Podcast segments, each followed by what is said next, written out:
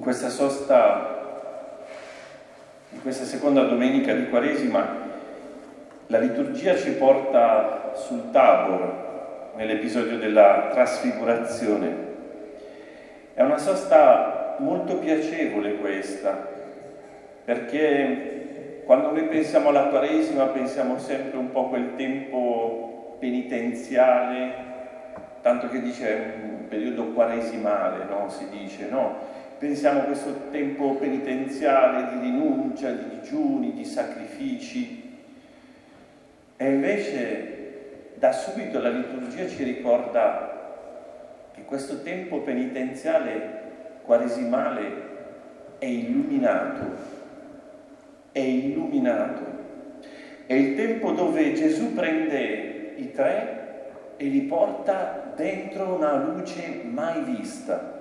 L'Evangelista Marco, raccontando addirittura dell'episodio della trasfigurazione, dirà nessun lavandaio poteva rendere le vesti così candide. Volto luminoso, corpo luminoso, vesti luminose. E allora il tempo quaresimale subito ci dice attenzione, attenzione, perché il tempo quaresimale o il tempo penitenziale ha sempre una grande meta. Se ci sono le strettoie della vita quelle che tu vorresti assolutamente evitare.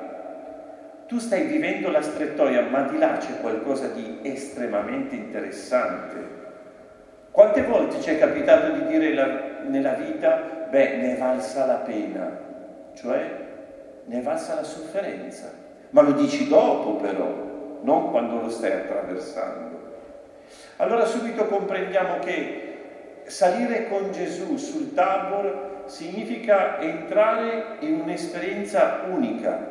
L'Evangelista Luca, in modo speciale, dice che questa esperienza di luce accade in un tempo di preghiera.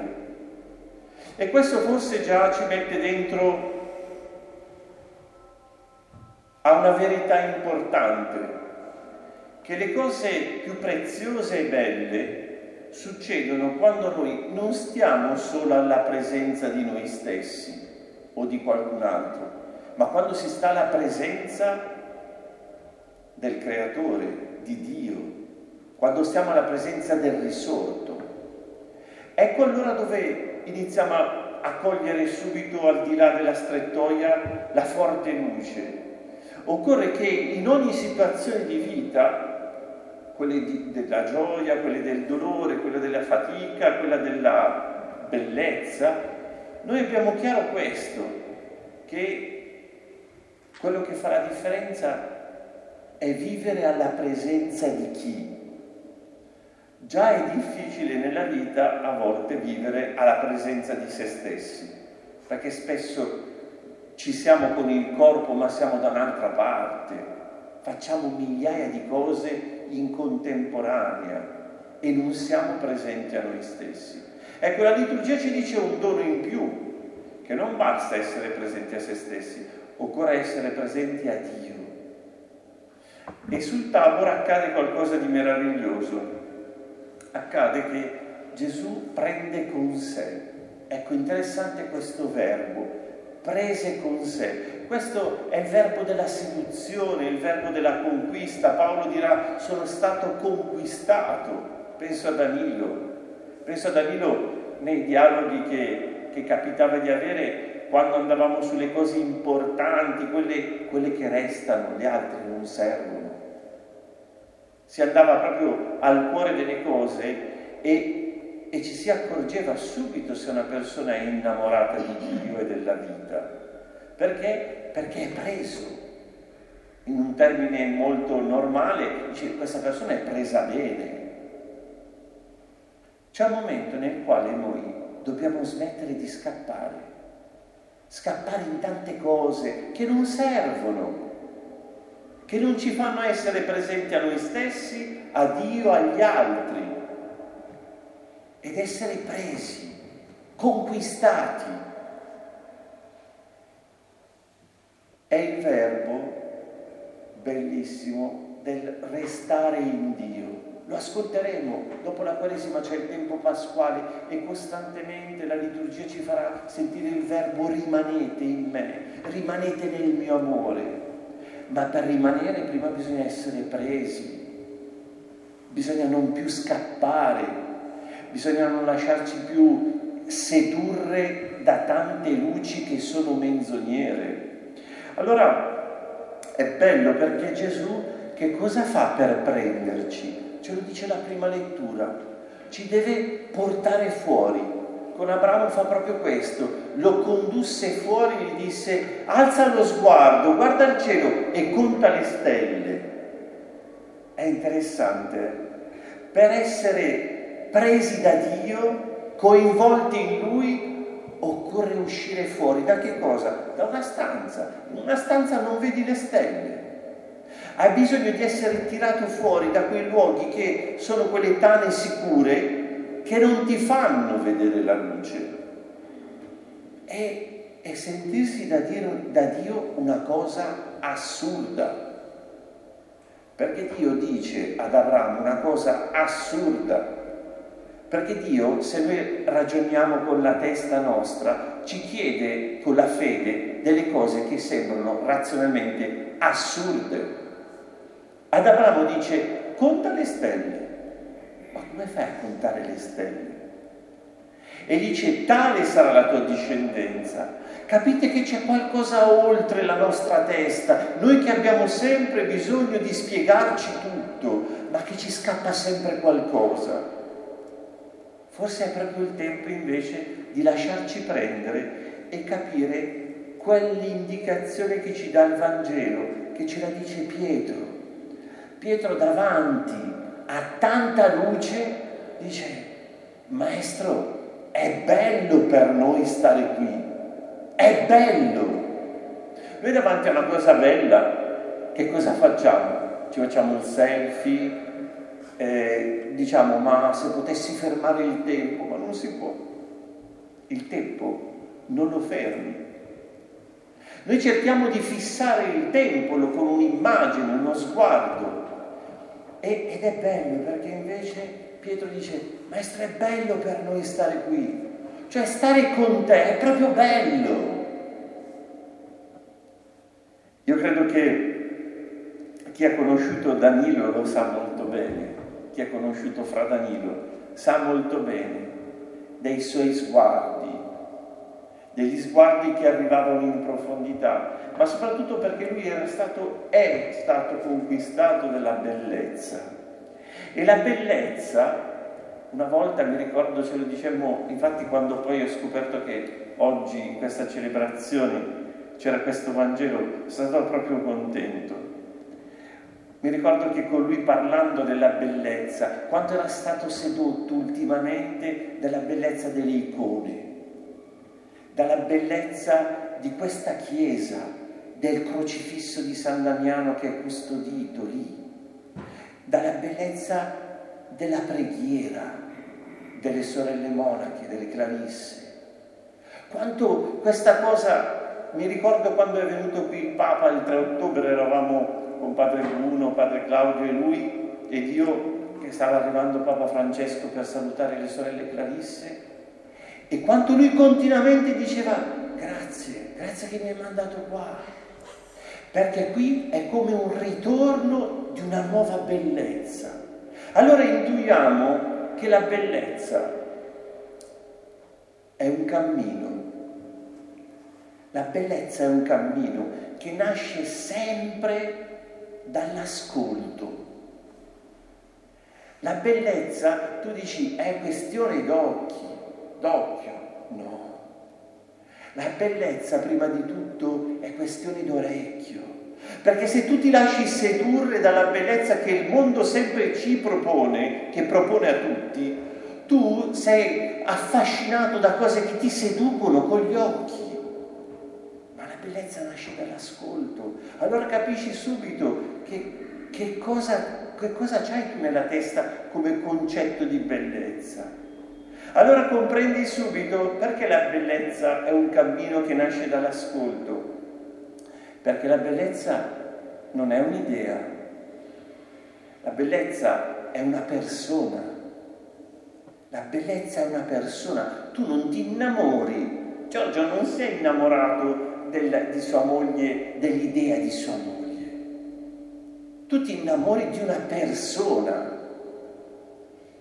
Ti innamori di una persona, non dell'idea che ti fai tu, anche perché poi, te lo dico in modo tranquillo, quell'idea ti deluderà, perché l'altro è altro dall'idea che ti fai tu.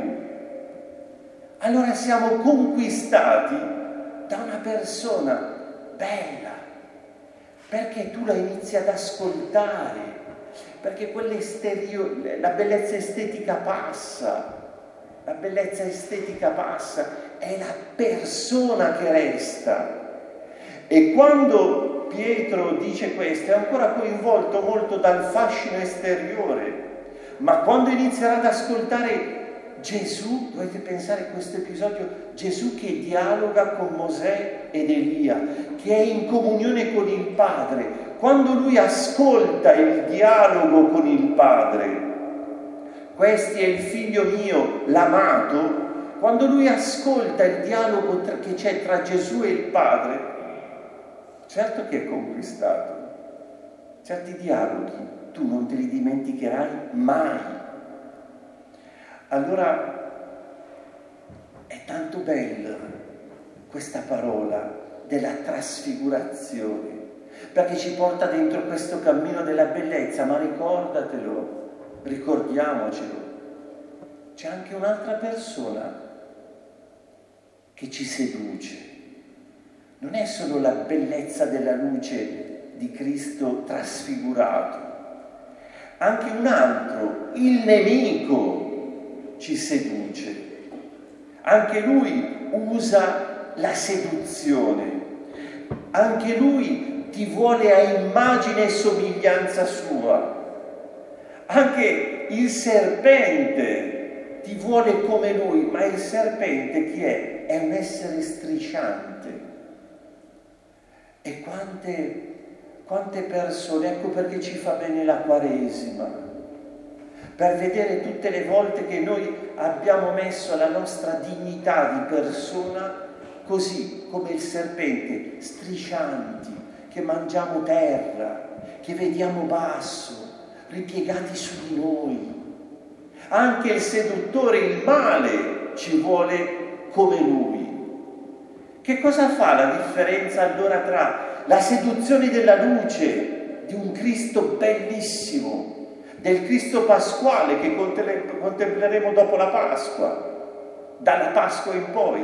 Che cosa fa la differenza tra Gesù luminoso, bellissimo, e il male, il seduttore, perché ci prende molto anche lui. Non solo Dio ci prende, anche il male ci prende.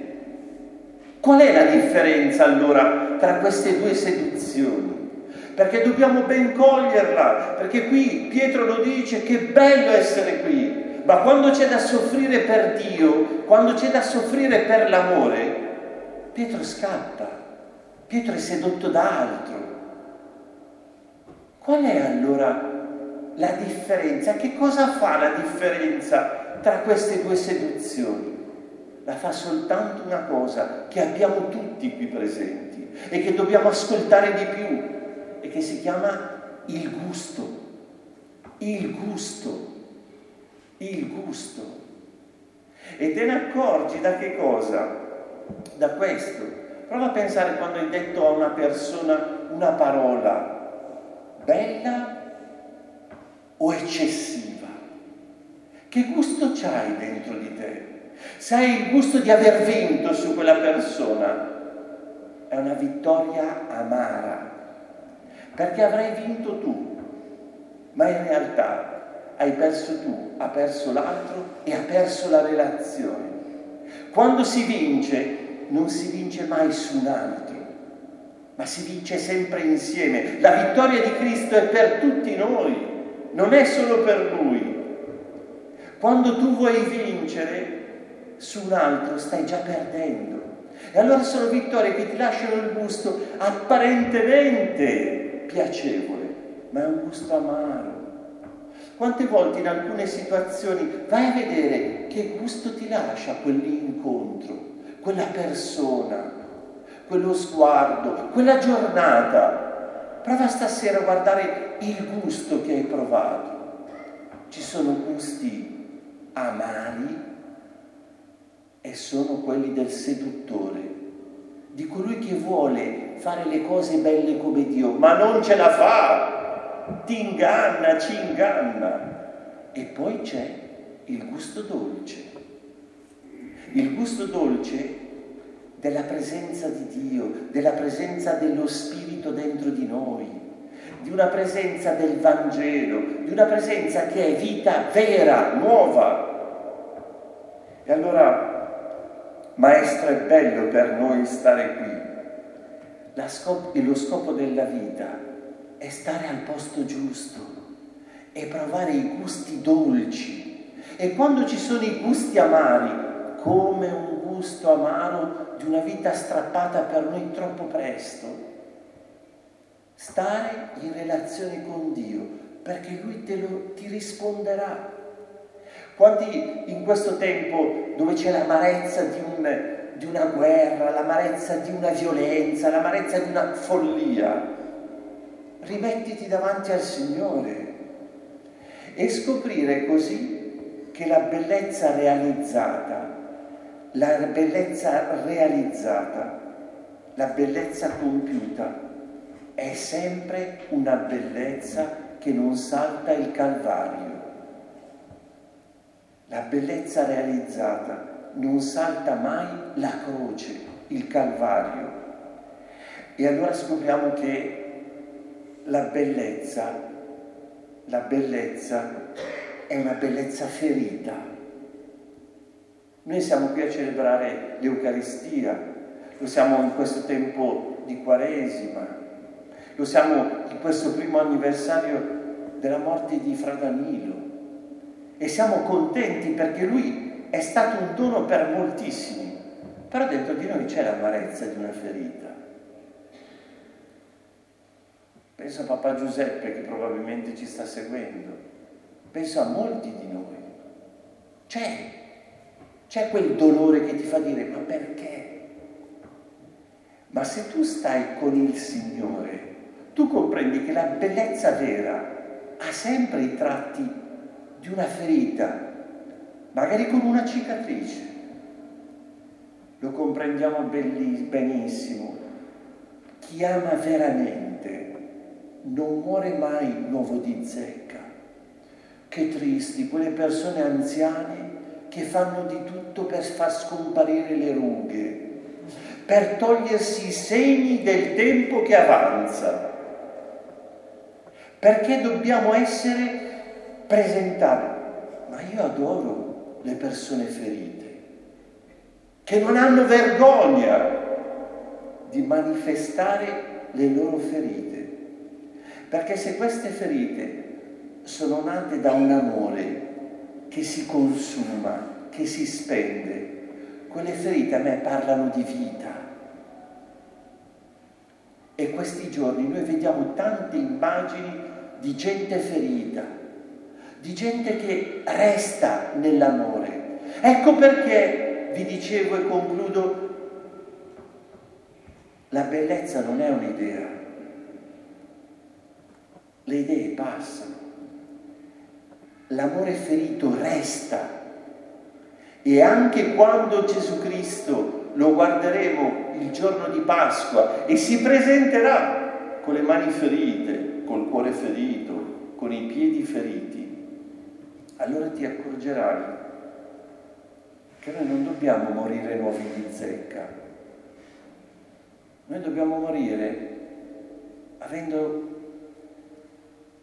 la volontà certa di esserci consumati, di esserci spesi, di esserci donati. Allora ringraziamo Dio per questa per questa sosta sul tavolo. Ringraziamo Dio per essere qui, ad aver ascoltato questo Vangelo. Ringraziamo Dio perché se abbiamo il gusto dolce il gusto dolce di una vita con il Signore. Potremmo cantare anche noi con San Francesco che scende dalla verna dopo che le sue mani sono ferite, il suo costato è ferito, i suoi piedi sono feriti. Potrà dire in un modo splendido, Signore, tu sei bellezza, tu sei bellezza. Danilo era pronto a vedere la bellezza di Dio, perché la desiderava, la cercava nella liturgia, la cercava nel canto, la cercava nella preghiera, la cercava nelle relazioni, la cercava nelle amicizie, la cercava negli animali, la cercava nell'igone. Era pronto a trovarla, a incontrarla, ad essere preso. Chiediamo anche noi di non mancare agli appuntamenti della bellezza che Dio ci vorrà dare. Amen.